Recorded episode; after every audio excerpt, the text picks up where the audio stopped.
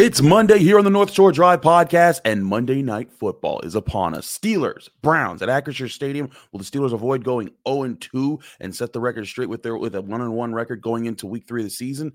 We'll talk about the biggest points of this game leading into it. It's Chris Carter here on the North Shore Drive podcast. Ray Fittipaldo. Let's get into it. You are now listening to the North Shore Drive podcast, a show on all things Pittsburgh sports from the writers of the Pittsburgh Post Gazette, hosted by Christopher Carter.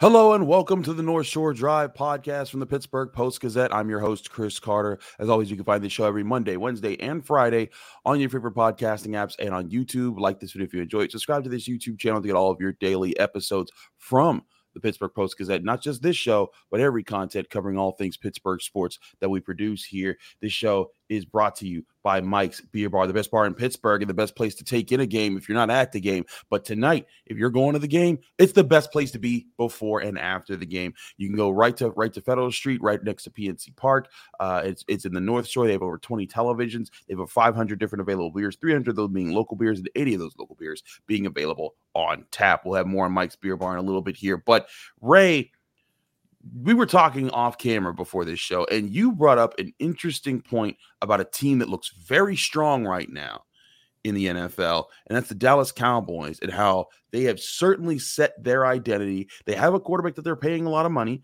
They are they, they, have an offense that you know they've invested in guys like CeeDee Lamb, but they are playing a style of football with defense, and they're able to run the ball with a guy named Tony Pollard that looks a lot like what the Steelers have kind of talked about being over the over the over the past year or so. What is your what is your your thoughts on how the Steelers need to establish a type of identity going into this game? Yeah, that's what I want to see out of the Steelers uh, going into the Browns game on Monday night. Um, we heard all offseason, Chris, about what they want to be. Um, Andy Weidl always says we want to be a bigger, tougher, uh, more physical football team. We want to impose our will on our opponents. But we didn't see that on either side of the ball against the 49ers. And I understand the 49ers are really good, but there were basic tenets of the way they wanted to play that were not executed in that game. So, um, you know, with the Steelers not playing on Sunday, I sat down, I watched that Cowboys Jets game, and Mike McCarthy knows exactly who they are. They are a good defensive football team, very good defensive football team. They have a good offense and they play to those strengths. And you watch that game, I think what they have five field goals, Chris. I mean, they were just wearing them down. It went from a, a 10 point game at halftime, I think, uh, to 13 to 16 to 19. I mean, they, they just kept adding on and adding on and adding on. And um, it was just a clinic on how to put away a football team. They knew that their defense was going to be able to take care of business, and they had the offense play to that. So that's what I want to see out of the Steelers tonight. Who are they, and can they finally get to who they want to be? Identity has been a big thing for the Steelers. I think the defense has an identity, but this is also a defense with a lot of new starters now. Like, you know, yes, they still have Minkah Fitzpatrick, they still have TJ Watt, Alex Highsmith, but this is not a defense that's going to be starting, especially on the defensive line, new guys because Cam Heyward's going to be out for for about two months. They've got a whole new linebacker group. They've got uh, a new cornerback leading the group in Patrick Peterson, a, a cornerback in Joey Porter Jr. That they're hoping can step up and become a starter soon. There's a lot of new pieces here, so it's even for the group that kind of was supposed to be the tone setter for the, for the, for this for this team. I see that there that there's something here, but we've also talked about how the offense needs to set the tone because the offense is supposed to be the group that could bruise people, that could that could run the ball tough, use the one-two punch of Najee Harris and Jaylen Warren, use Isaac Seumalo in this newly reformed offensive line to get things going. What about the offense do you need to see as far as the identity that they need to establish in this game? Yeah, uh, they have to be more efficient in the running game. Um, they have to get to a point where – um, you're not throwing the ball 45 times a game and handing off 10 times. Um, I think we all know that. That also comes along with not getting behind by 20 points, you know, 15 minutes, 20 minutes into a game. But um, they have to do that. They have to be a balanced football team. They cannot put Kenny Pickett in situations where um, uh, the opposing defense knows that he's going to throw. So um, you got to be good on first down. You got to get into third and manageables. Um, that's sort of Kenny Pickett's wheelhouse. You know, third and four, third and five. I think he can manage those types of games. But when you get him behind the sticks, or when you get him in third and longs, or second and longs, even, um, it's a little bit of an uphill climb for for, for this offense. So um, I, I, just think more efficiency, uh, win those early downs, Chris, and I think they'll have a chance to have better success on those so-called weighty downs that uh, Mike Tomlin always talks about. Absolutely, that's going to be a huge part of this. Is staying ahead of schedule. That's what the Niners did to them last week, and that's what the Browns did to the uh, to the Bengals a lot last week as well. On both sides of the ball, I think that's the biggest thing is winning those early downs so that you can have an easier situation in the later downs. Uh, you know, I, I think you look at last last week. I know the Browns won very convincingly over the Bengals, but I look at Deshaun Watson and how he played. That's not a quarterback that I would think that you know is going to be able to convert a whole lot of third and tens. Their their third down percentage last week was very similar to the Steelers when you look at it. So if you could put them in less favorable ones and yourself in more favorable ones, maybe you have a chance to win more of those weighty downs, and maybe that's going to impact the score situation. I want to talk about how some key matchups that we're going to highlight, and it's maybe the two best players on this football field for both sides. They both play the same position. That's TJ Watt and Myles Garrett. I want to talk about their matchups coming up here in a minute on the North Shore Drive podcast on the Pittsburgh Post Gazette. Chris Carter and Ray Fittipaldo talking all things Steelers. But first, I want to remind you guys this show is sponsored by Mike's Beer Bar, the best bar in all of Pittsburgh. Just go down to the North Shore and you'll see what I'm talking about. Whether you're there for a Steelers, Pirates, or Pitt game, Mike's Beer Bar is right across the street from PNC Park and is the perfect option for you if you're in the North Shore on a night out or a day out and you just need a great place to hang out, catch some sports, get some great beer, and get some great food. They have over 20 televisions that you can catch all your NFL, college football, Pirates, Penguins, Riverhounds, even Premier League action right at Mike's beer bar. And if you wanted to call in and reserve a table with a TV specified to a game that you think that no one else is going to carry, Mike's Mike's can do that. They even carried West Virginia versus Duquesne. They found a way to stream that on the TV. They'll find a way to get you a game. Come on in and try one of their 500 different available beers. 300 of those local beers being well, three of those beers being local beers, and 80 of those local beers being craft local beers available on tap, which gives you so many different flight options that you'll never run out. And trust me, I never do, and I'm always there. They're changing out beers every week, and you can try their steak on a stone, which is an awesome meal choice. You can choose your choice of cut of steak and you get it right on a heated stone in front of you. With, with each piece that you cut off, you press into the stone and you choose how well done you want your steak cooked. Come to Mike's Beer Bar and get your sports fix and experience the best bar in all of Pittsburgh. And when you do, tell them Chris sent you.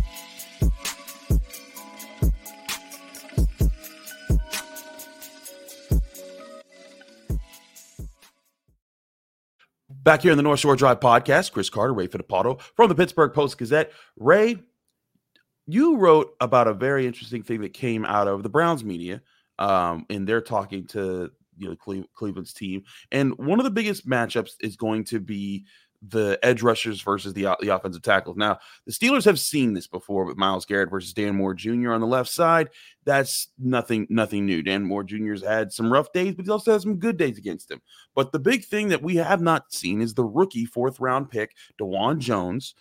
They call him Big Thanos over there in Cleveland and what he's going to have to do to match up with TJ Watt. And Dawand Jones kind of said that he meant that he sees an error or a flaw in TJ Watt's game that he's going to try to exploit. Can you explain to our audience what he was talking about here? Well, Dawand Jones says TJ Watt's uh, fatal flaw is he leaves his chest open. So Dawand Jones thinks if he could stay in front of him and he can execute a good punch, that uh, he'll be able to um, keep TJ Watt in check. Now, listen, I don't know why he said it. I mean, just chalk it up to a dumb rookie mistake. Even if you do watch film and your coach is telling you that, you don't open up your mouth and tell that to the media. Because um, we all know, Chris, TJ Watt is not a guy who needs any motivation at all to go out there on a football field. But you just give him that little bit extra, right? The rookie talking smack on me, you know, defensive player of the year. I am sure that uh, was brought to his attention. And I'm sure uh, if he has the opportunity tonight, that he'll make life heck uh, for Dawand Jones. So, listen, I get it. You know, you always want to be able to think that the guy across from you isn't uh, superhuman or isn't better than you, but sometimes you got to uh, be a little smarter and uh, not say some stuff to the media. That's my man. Take. You are poking the bear if you're telling TJ Watt he has a flaw. Ray, I poked the bear. You remember that show we did here in training camp where I was where I was like, mm, maybe TJ Watt's a little banged up. Maybe he doesn't have it right now because he's not dominating training camp. And then the very next practice, we literally recorded right where we are right now. We drove to Latrobe, and then he just destroyed practice that day. And I was like, oh Okay, so no, no, he was he was just chilling. He was just relaxing during training camp. You don't poke TJ Watt. You don't poke the bear. And Dawand Jones, you're getting your first start. I just think don't give TJ Watt any ammunition. And the whole Browns organization, I'm sure they went like, oh no, because they have seen TJ Watt up against rookie right tackles. They've seen him take over games and be the biggest yeah. problem. And this is a game where the Browns are up against so much historical intangibles that may not play into how schemes are, are, are laid into this game, but that stuff creeps into your mind of a player when you hear it over and over. And all we've heard is the Browns haven't been 2 0 since 1993 when Bill Belichick was the coach. The Browns haven't beaten the Steelers Steelers in Pittsburgh on a regular season game since like 1992. The Steelers haven't lost in on a Monday night football game at home since like 1991 or whatever. This all, all those things adding up, you don't need to be adding things and against maybe the best edge rusher in football. It just seems like like like you're adding fuel to the fire here for a guy who doesn't need any fuel added to his fire. Uh, I guess Dawand Jones didn't talk to his teammate James Hudson, who's oh. backup tackle now uh, two was it two years ago, Chris? Yeah. Uh, James Hudson was a rookie. Uh, I think he was a mid round pick out of Cincinnati. Good player at the time. Hasn't really developed, I don't think, the way the Browns wanted him to. He gave up four sacks against TJ Watt in a game in 2021. So, uh, hey, listen, maybe Dawand Jones can back it up. We'll find out tonight. But uh, I'll, whatever happens, I'll stand behind. It was a very dumb thing to say publicly. Let's flip around. Dan Moore Jr. has not really given much ammunition to Myles Garrett on his side, but he also knows he's up against it. And I really think this could be a pivotal game for Dan Moore Jr.'s projection to, to be a starting left tackle for the Steelers. You and I have talked about how Broderick Jones will eventually get in and become a starter at some point, probably this season. But if if if if he if Dan Moore Jr. goes out here and struggles against Myles Garrett, that could definitely speed up that clock to midnight as far as how much longer he'd have there. What's your outlook on how this matchup's going to play out and what Dan Moore Jr. has to do against Myles Garrett? Because he also is going to be a guy that's going to line up in a lot of different places, as we saw how they did against the Bengals. Yeah, I mean, listen, you go back and look at Dan Moore versus Myles Garrett. Sometimes he's he's played okay, and I think the reasons he's played okay sometimes in that matchup is the Steelers have given him help. You know, uh, I can remember on the touchdown pass to Pat Freiermuth in Cleveland It helped the Steelers win that game a couple of years ago. Um, ben Roethlisberger shifted the pass protection, brought Najee Harris over to help on with Dan Moore's guy, uh, who was Miles Garrett. Najee Harris comes over, gets a block, and Pat Freiermuth scores a touchdown, and the Steelers go on to win that game. So uh, they won't be afraid to chip. They won't be afraid to double team.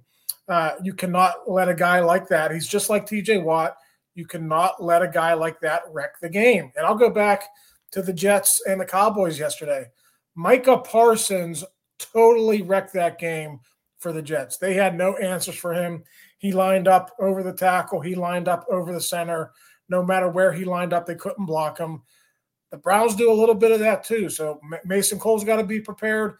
Dan Moore's got to be prepared. Even the guards have to be prepared um, you got to do a good job. You got to neutralize that guy because if you let him get going, it's going to be a long day for that Steelers offense. Absolutely, and you know I think the Steelers they were able to isolate Nick Bosa last week, uh, and uh, despite giving five giving up five sacks to the 49ers, I think the both the those sacks came when they were kind of getting desperate in the game. Still, you need to protect Kenny Pickett. You need to give him a, a the, the very good reason to trust his pocket. I think that was one of the biggest problems last week was that Kenny Pickett was bailing on even safe pockets a little too early, um, and he and so that that's also partially on him. But the offensive line has to, I think, give him the confidence to stand up there because this is also a defense front that's added Za'Darius Smith, it's added Dalvin Tomlinson. This isn't going to be a group that you can just pick on Myles Garrett and just take him out and be like, okay, you're fine now. You have to be aware about all the different ways they're going to attack. And Jim Schwartz, the defensive coordinator, he's going to be bringing blitzes from all sides. And that's one thing that Kenny Pickett's going to have to identify a lot. One thing when I look at the all 22, when I watch the Browns, and I'm very impressed by it, and it's nothing new because this is what Jim Schwartz has always done wherever he's gone, but he loves to line up, be aggressive. He's going to send five, six guys at you. But what he's going to do is he's going to line up his defense in a way that you'll see that it's man coverage, but you're going to have to guess which player is blitzing and which player is, is, is playing man coverage on the uncertain receivers. And if you guess wrong, it's going to be about three to four seconds before someone's in your face because we're sending more guys than you're blocking, and that's going to be, be, your issue. So a lot of this is going to be on Kenny Pickett, but if the offensive line can hold up and give him that time, it could be the key to getting the offense going. Ray. Yeah, absolutely. If you go back and listen to what Mike Tomlin said on Tuesday, and then Matt Canada again on Thursday, Chris, they thought the offensive line played fine. And uh, given those circumstances, when you're dropping back to pass 45 times, I mean, really 46 times, because one of those was a scramble by Kenny Pickett, um, you're you're you're you're going to be put in harm's way. You're going to be in situations where those pass rushers can pin their ears back and, and go after the quarterback. So I know a lot was said and written about uh, Dan Moore and his PFF grade, and even all the other linemen, um, maybe with the exception of Chuks Okorafor, who I think graded out okay. Um, sometimes the way the, uh, the the Steelers coaches look at the tape, it's different than what maybe some of these amateur people on PFF do. So just keep that in mind. I'm not saying one is right and one is wrong, but there's always two sides to the story when you're talking about offensive line play. Absolutely. I want to talk more with you, Ray, about the injury report that we've seen going into this game from both sides and how it'll impact the game plan. We'll get to that here on the other side of the break here on the North Shore Drive podcast of the Pittsburgh Post Gazette. Chris Carter, Ray Fittipaldo talking Steelers Browns on Monday Night Football. But first, I want to remind you guys this show is brought to you by Savinis, Kane, and Gallucci. They're mesothelioma and asbestos lawyers with over 85 years of experience. Call them now for a free consultation. That's Savinis, Kane, and Gallucci. Also brought to you by Game Time. GameTime.co is the website you need to go to if you're buying tickets for your favorite events, even if it's up to the last minute. Game Time is a fast and easy way to buy tickets for all the sports, music, comedy, and theater events near you. They have killer deals even on last minute tickets and the best price guarantee that can't be beat. Just go to Game Time right now or uh, download the app or go to GameTime.co and you'll get exclusive flash deals on anything Steelers tickets, uh, Pirates tickets. When the Penguins are back, you can get tickets for them as well. Even for concerts, comedy events, theater events, anything near you, Game Time, it, get, it gets you the best options for it. And they have the best price guarantee that says that if you find tickets to the same event in the same section and row for less somewhere else, Game Time will credit you 110% of the difference. Snag the tickets without the stress with Game Time. Download the Game Time app, create an account, and use code PITTPIT for $20 off your first purchase or go to their website, gametime.co. Terms and conditions apply. Create an account and redeem code PITTPIT for $20 off. Download Game Time today. Last minute tickets, lowest price guaranteed.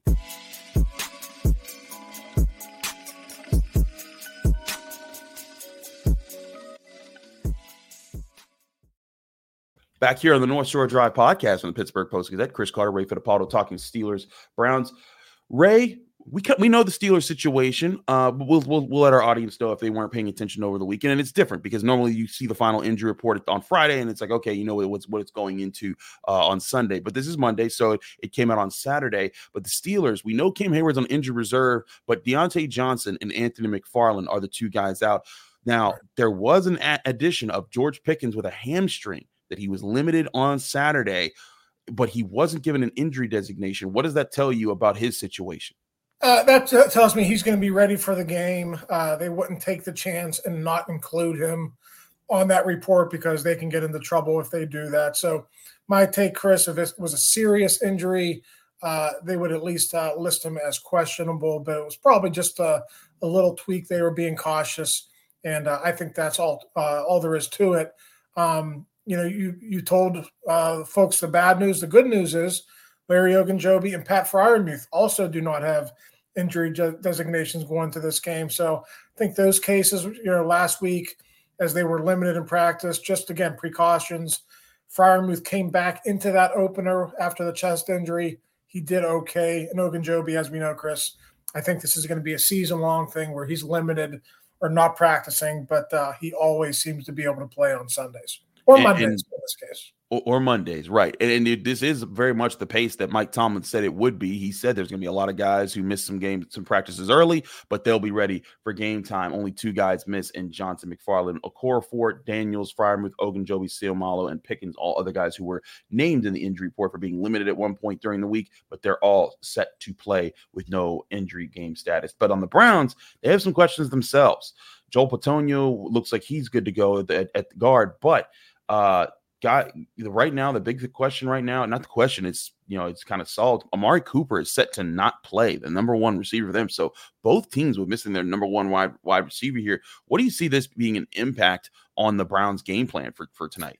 Yeah i, I think for both offenses you're going to have to see some adjustments. I you know you think for the steelers george pickens is going to get more targets.